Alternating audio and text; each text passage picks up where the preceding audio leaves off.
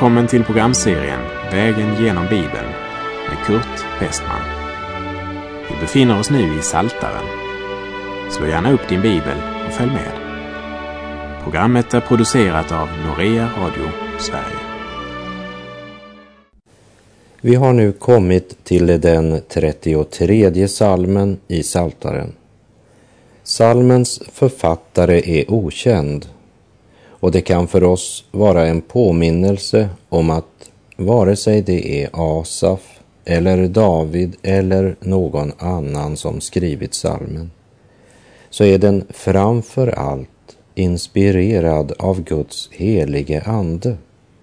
Den heliga skrift är ingiven av Gud och nyttig till undervisning, till bestraffning, till upprättelse och till fostran i rättfärdighet, som det står i andra Timotheusbrevet tre sexton. Psalm trettiotre är en lovsång till Gud från ett förlossat folk. Det är en utsökt förlovningssalm och en underbar äktenskapssalm som vi ska se när vi kommer till de tre sista verserna.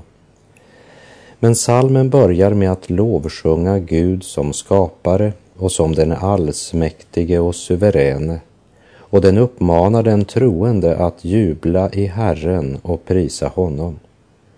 Psalm trettiotvå avslutades med orden: Var glada i Herren och fröjda er, ni rättfärdiga. Psalm trettiotre börjar med orden: Jubla i Herren, ni rättfärdiga. Det är det uppriktiga som ska prisa honom. Fisken, den trivs bäst i vattnet. Människosjälens rätta element är glädjen. Att glädjas över jordiska förmåner och framgångar är farligt. Att glädja sig över sin förmåga, det är dåraktigt. Att söka sin tillfredsställelse i synden är ödeläggande, men att ha sin glädje i Gud leder till evig salighet. Det är det uppriktiga som ska prisa honom. I en annan översättning står det: lovsång anstår det redliga. Och då tänker vi inte på professionella sångare som aldrig sökt eller fått sina synders förlåtelse. För att man har fått en sångröst som naturgåva betyder inte därmed att man har nådegåvan att sjunga. Liksom vältalighet inte är detsamma som nådegåvan att förkunna. Så att jubla i Herren, det kan endast den göra som är född på nytt. Därför säger denna psalms okända författare: Jubla i Herren, ni rättfärdiga. Det är det uppriktiga som ska prisa honom. Och så fortsätter han i vers två. Tacka Herren på harpa, lovsjung honom till tiosträngad saltare. Vi lägger märke till att i psalm trettiotre är det första gången som instrument nämns vid namn i texten. Men i sin rädsla för att efterlikna judarnas gudstjänst så försvann både harpa och saltare ganska fort ifrån den kristna församlingen när den blev en organisation istället för en organism. Och det blev ett hus som blev centrum för samlingarna.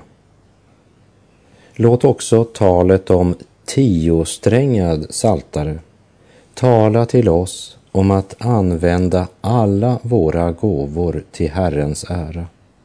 Kära själ, spela på alla dina strängar, men låt Herren stämma ditt instrument. Vi läser Saltaren trettiotre, vers tre. Sjung honom en ny sång, spela skönt med jubelklang. Den ogudaktiga världen, den sjunger också, men den som fått ett personligt möte med Gud böjt sig vid korsets fot och mottagit syndernas förlåtelse och Guds helige ande får en ny sång. Det vill säga en helt annorlunda sång. För den nya sångens mål är inte att tillfredsställa sitt eget kött, men att tillbedja och ära den helige. Och både text och även form präglas av det. En ny sång. Dess innehåll kräver uppenbarelse. Första Korinther brevet två, vers nio och tio säger: men vi känner, som skriften säger, vad ögat inte har sett och vad örat inte hört och människohjärtat inte kunnat ana, vad Gud har berett åt dem som älskar honom. Ty för oss har Gud uppenbarat det genom sin ande. Anden utforskar allt, också djupen i Gud. Sjung honom en ny sång. Spela skönt med jubelklang. Varför ska vi göra det? Jo, säger psalmisten vidare i vers fyra. Ty Herrens ord är rätt. Han är trofast i allt han gör.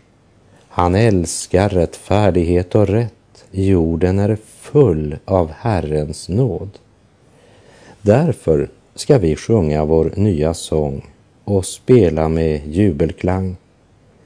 Den pånyttfödda människan gläder sig över att Herrens ord är rätt och lever i vissheten om att allt han gör är gjort i trofasthet.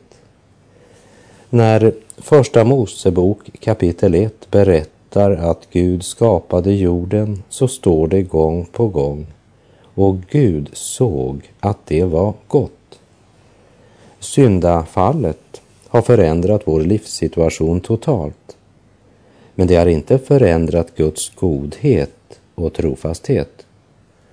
Mitt i denna syndens värld med all sin nöd, så är jorden full av Herrens nåd.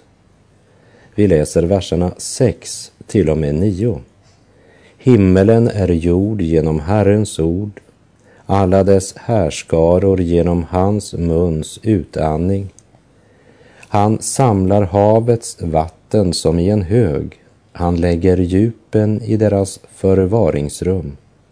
Må hela jorden frukta Herren, må alla som bor på jordens krets bäva för honom. Ty han sade, och det blev till. Han befallde, och det stod där. Ja, det var lättare för den allsmäktige Gud att skapa universum än vad det är för dig och mig att andas. Och underverket vid Röda havet upprepas dagligen inom naturen. För om inte Gud satte en gräns för tidvattnets krafter som styrs genom solens och månens påverkan, vore katastrofen ett faktum. Han samlar havets vatten som i en hög, vittnar psalmisten. Och när vi kommer så långt som till den fjortonde versen, så säger han, verserna fjorton till arton. Från sin boning blickar han ner på alla som bor på jorden, han som formar allas människors hjärtan och vårdar sig om alla deras verk. En konung segrar inte genom sin stora styrka, en hjälte räddas inte genom sin stora kraft. Förgäves väntar man sig seger genom hästar, med all sin styrka räddar det inte. Men Herrens öga är vänt till dem som fruktar honom, till dem som hoppas på hans nåd. Inga vapen i världen kan rädda en härskare när den himmelska domstolen har beslutat att hans tid är ute. Och de här verserna, de vill lära oss att även om också hästen är skapad av Gud, så ska vi inte bygga vår trygghet på hästens styrka. Och jag tror vi förstår den bilden även i vår tekniska tid. Den fallna människan har ju en så stor hunger efter jordisk framgång och jagar efter att finna trygghet i jordiska resurser eller anskaffelser och gör på det sättet det som Gud har skapat till sin avgud och sin tröst. Och hur trösterika kan inte dessa surrogat vara för en tid? Men när dödens och evighetens krafter skakar våra liv, då anar vi att allt detta synliga är förgängligt. Förgäves väntar man sig seger genom hästar. Med all sin styrka räddar det inte. Men Herrens öga är vänt till dem som fruktar honom, till dem som hoppas på hans nåd. Innan vi lämnar den trettiotredje salmen så ska vi lägga märke till de fyra sista verserna, som är orsaken till att jag kallade den för förlovningssalmen eller äktenskapssalmen. I psalm trettiotvå talade psalmisten om Herren som bevisat mig sin nåd, och jag sade i min ångest, alltså personligt och ental. I början av den trettiotredje salmen talas i opersonligt flertal, den, man, deras och så vidare. Men från vers tjugo talas det nu om vår, vårt, vi och oss. Alltså en gemensam bön för två eller flera personer i en gemenskap. Saltaren trettiotre, vers tjugo till och med tjugotvå. Vår själ väntar på Herren. Han är vår hjälp och sköld. I honom gläder sig vårt hjärta. Vi förtröstar på hans heliga namn. Låt din nåd vara över oss, Herre, ty vi hoppas på dig. Vare sig det är ett nyförälskat par eller det hunnit så långt som till förlovning eller äktenskap, så är de här verserna en underbar gemensam bekännelse om en glädje och förtröstan som man har tillsammans. Inte min eller din, men vår själ väntar på Herren. Och det står inte våra själar i flertal, men vår själ, som om de båda hade en gemensam själ. Och när det gäller församlingen, som om de alla hade en gemensam själ. Apostlagärningarna fyra berättar att skaran av dem som trodde var ett hjärta och en själ, och att apostlarna frambar vittnesbördet om Herren Jesu uppståndelse med stor kraft, och att stor nåd var över alla. Må vi i äktenskap och i församlingsgemenskap gemensamt kunna bekänna med psalmistens ord: vi förtröstar på hans heliga namn. Låt din nåd vara över oss, Herre, ty vi hoppas på dig.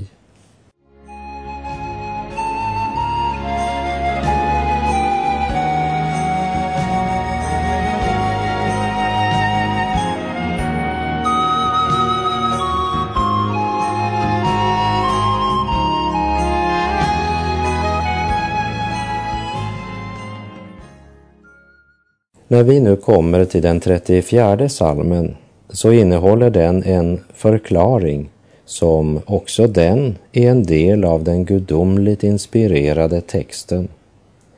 Av David, när han låtsades vara vansinnig inför Abimelek, som drev honom ifrån sig så att han kunde gå sin väg.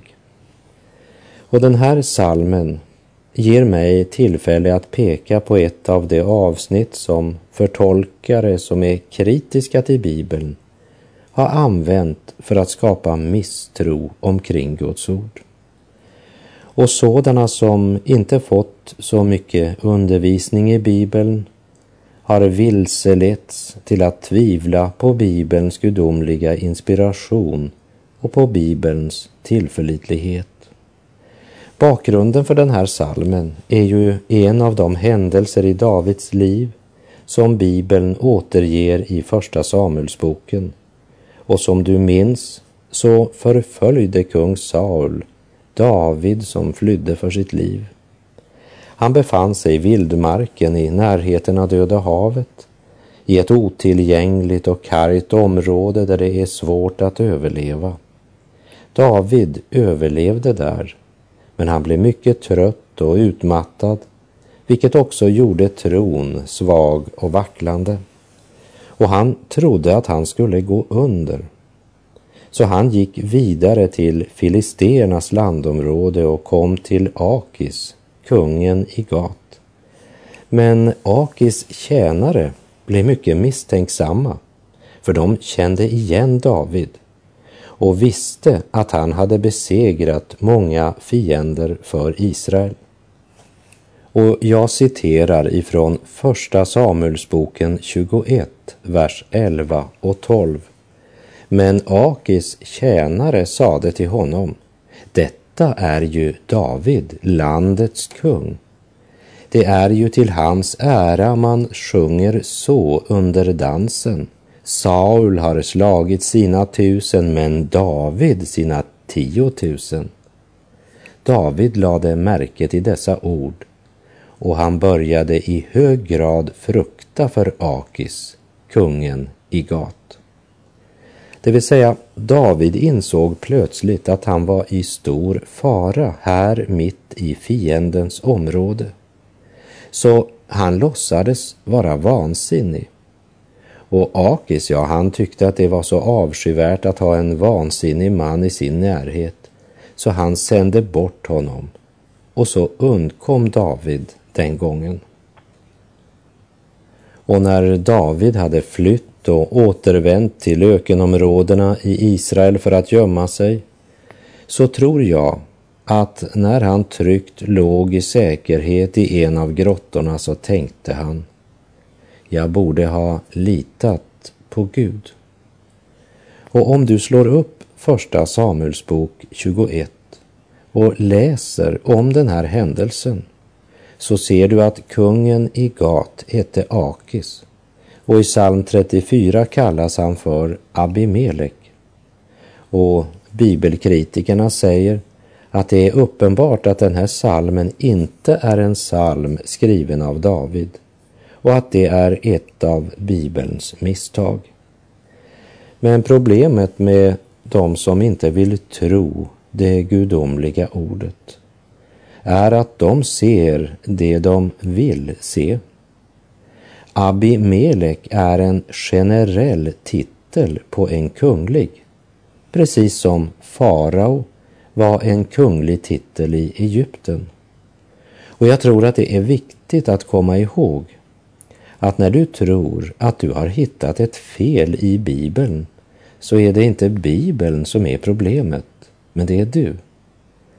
Det är inte du som ska bedöma Bibeln, men det är Bibeln som genom sitt gudomligt inspirerade budskap bedömer dig.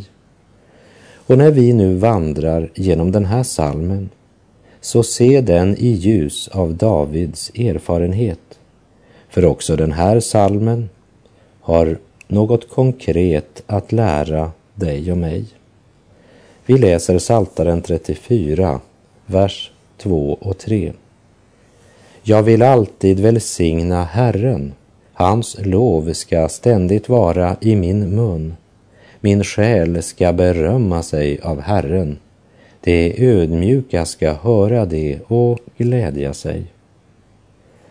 När svårigheterna tränger på och du är i nöd, känner du dig missmodig och besegrad? Det gjorde David.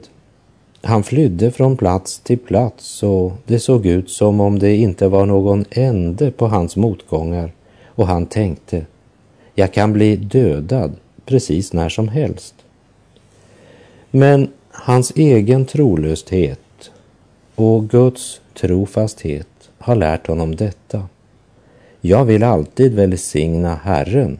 Hans lov ska ständigt vara i min mun. Och så säger han att det ödmjuka ska höra det. Davids avsikt med salmen är att vittna om Herren. Och den som tackar Gud för hans godhet och hans välgärningar mot oss, han ska aldrig behöva sakna tacksägelseämnen. Men vi lägger märke till att det är inte alla som lyssnar till det vittnesbördet. Men det ödmjuka ska höra det och glädja sig. Och David fortsätter med att uppmana hela församlingen att tillsammans med honom upphöja Guds namn. Vers fyra. Lova med mig Herren, låt oss tillsammans upphöja hans namn. Och från vers fem så talar han om varför vi ska tacka och prisa vår Gud. Vi läser verserna fem till och med sju. Jag sökte Herren och han svarade mig. Ur all min förskräckelse räddade han mig. Det som ser upp till honom strålar av glädje. Deras ansikten behöver inte rodna av blygsel. Här är en betryckt som ropade, och Herren hörde honom och räddade honom ur all hans nöd. Vi får söka Guds ansikte även då vi har syndat. När David stod inför kungen i Gat så var nöden självförvållad. Men när Gud griper in tar han inte bara bort vår fruktan, han tar bort själva orsaken till vår fruktan. Hade David börjat betrakta sig själv, se i en spegel istället för att se upp till Gud, då hade han haft orsak att rodna. Men det som ser upp till frälsaren behöver inte rodna av blygsel, utan kan stråla av glädje. Vi läser Saltaren trettiofyra, verserna åtta till och med elva. Herrens ängel slår sitt läger omkring dem som fruktar honom, och han befriar dem. Smaka och se att Herren är god. Salig är den människa som tar sin tillflykt till honom. Frukta Herren, ni hans heliga. Ty det som fruktar honom lider ingen brist. Unga lejon lider nöd och hungrar, men det som söker Herren saknar inte något gott. Om du personligen ska lära känna denna sanning, så ska du veta, det kan endast ske genom erfarenhet. Man kan inte bara teoretiskt studera Guds godhet. Man måste personligen komma till Gud. Smaka och se, säger David. Det rikaste och härligaste matbord blir dig inte till någon nytta om du inte äter något av det som står på bordet. Det hjälper inte hur mycket du studerar det. Du kan inte bara läsa receptböcker. Då svälter du ihjäl. Du måste göra som det står i boken och sedan även äta av maten. Smaka och se att Gud är god. Vi läser vidare verserna tolv till och med sjutton. Kom barn och lyssna till mig. Jag ska lära er att frukta Herren. Är du en människa som älskar livet och önskar att se goda dagar? Avhåll då din tunga från det som är ont och dina läppar från att tala svek. Vänd dig bort bort från det onda och gör det goda. Sök friden, ja, jaga efter den. Herrens ögon är vända till de rättfärdiga och hans öron till deras rop. Men Herrens ansikte är emot dem som gör det onda. Han vill utplåna minnet av dem från jorden. Jag ska lära er att frukta Herren. Kristi församling och varje enskild kristen är kallade först och främst att leva i Guds fruktan och därefter att förkunna Guds fruktans rika hemlighet och lyfta människornas blick ifrån lek, tidsfördriv och egoistisk vinningslystnad och från sinnliga begär. Lyfta deras blick över jordens grus och ögonblickets vinning och upp till ett högre plan. För vi riktar inte blicken mot det synliga utan mot det osynliga. Ty det synliga är förgängligt, men det osynliga är evigt. Sök friden, ja, jaga efter den. Och vi läser Saltaren trettiofyra, vers nitton till och med tjugotre. Herren är nära dem som har ett förkrossat hjärta och frälser den som har en bedrövad ande. Den rättfärdige måste lida mycket, men Herren räddar honom ur allt. Han bevarar alla hans ben, inte ett enda av dem skall krossas. Den ogudaktige skall dödas av det onda. Det som hatar den rättfärdige skall stå med skuld. Sina tjänares själar återlöser Herren. Ingen skall stå med skuld som tar sin tillflykt till honom. Bibeln är inte som reklamen som kommer i posten, att den förespeglar oss guld och gröna skogar om vi bara väljer just den produkten. Gud lovar inte att vi ska vara fritagna från alla problem och prövningar, utan han undervisar upp om den verklighet vi som Guds barn lever under här på denna syndens jord. Den rättfärdige måste lida mycket. Det är det utvaldas lott. Men hur kan han då i vers tretton till femton säga: är du en människa som älskar livet och önskar att se goda dagar? Vänd dig bort från det onda och gör det goda, sök friden. Låt oss då påminna om sammanhanget.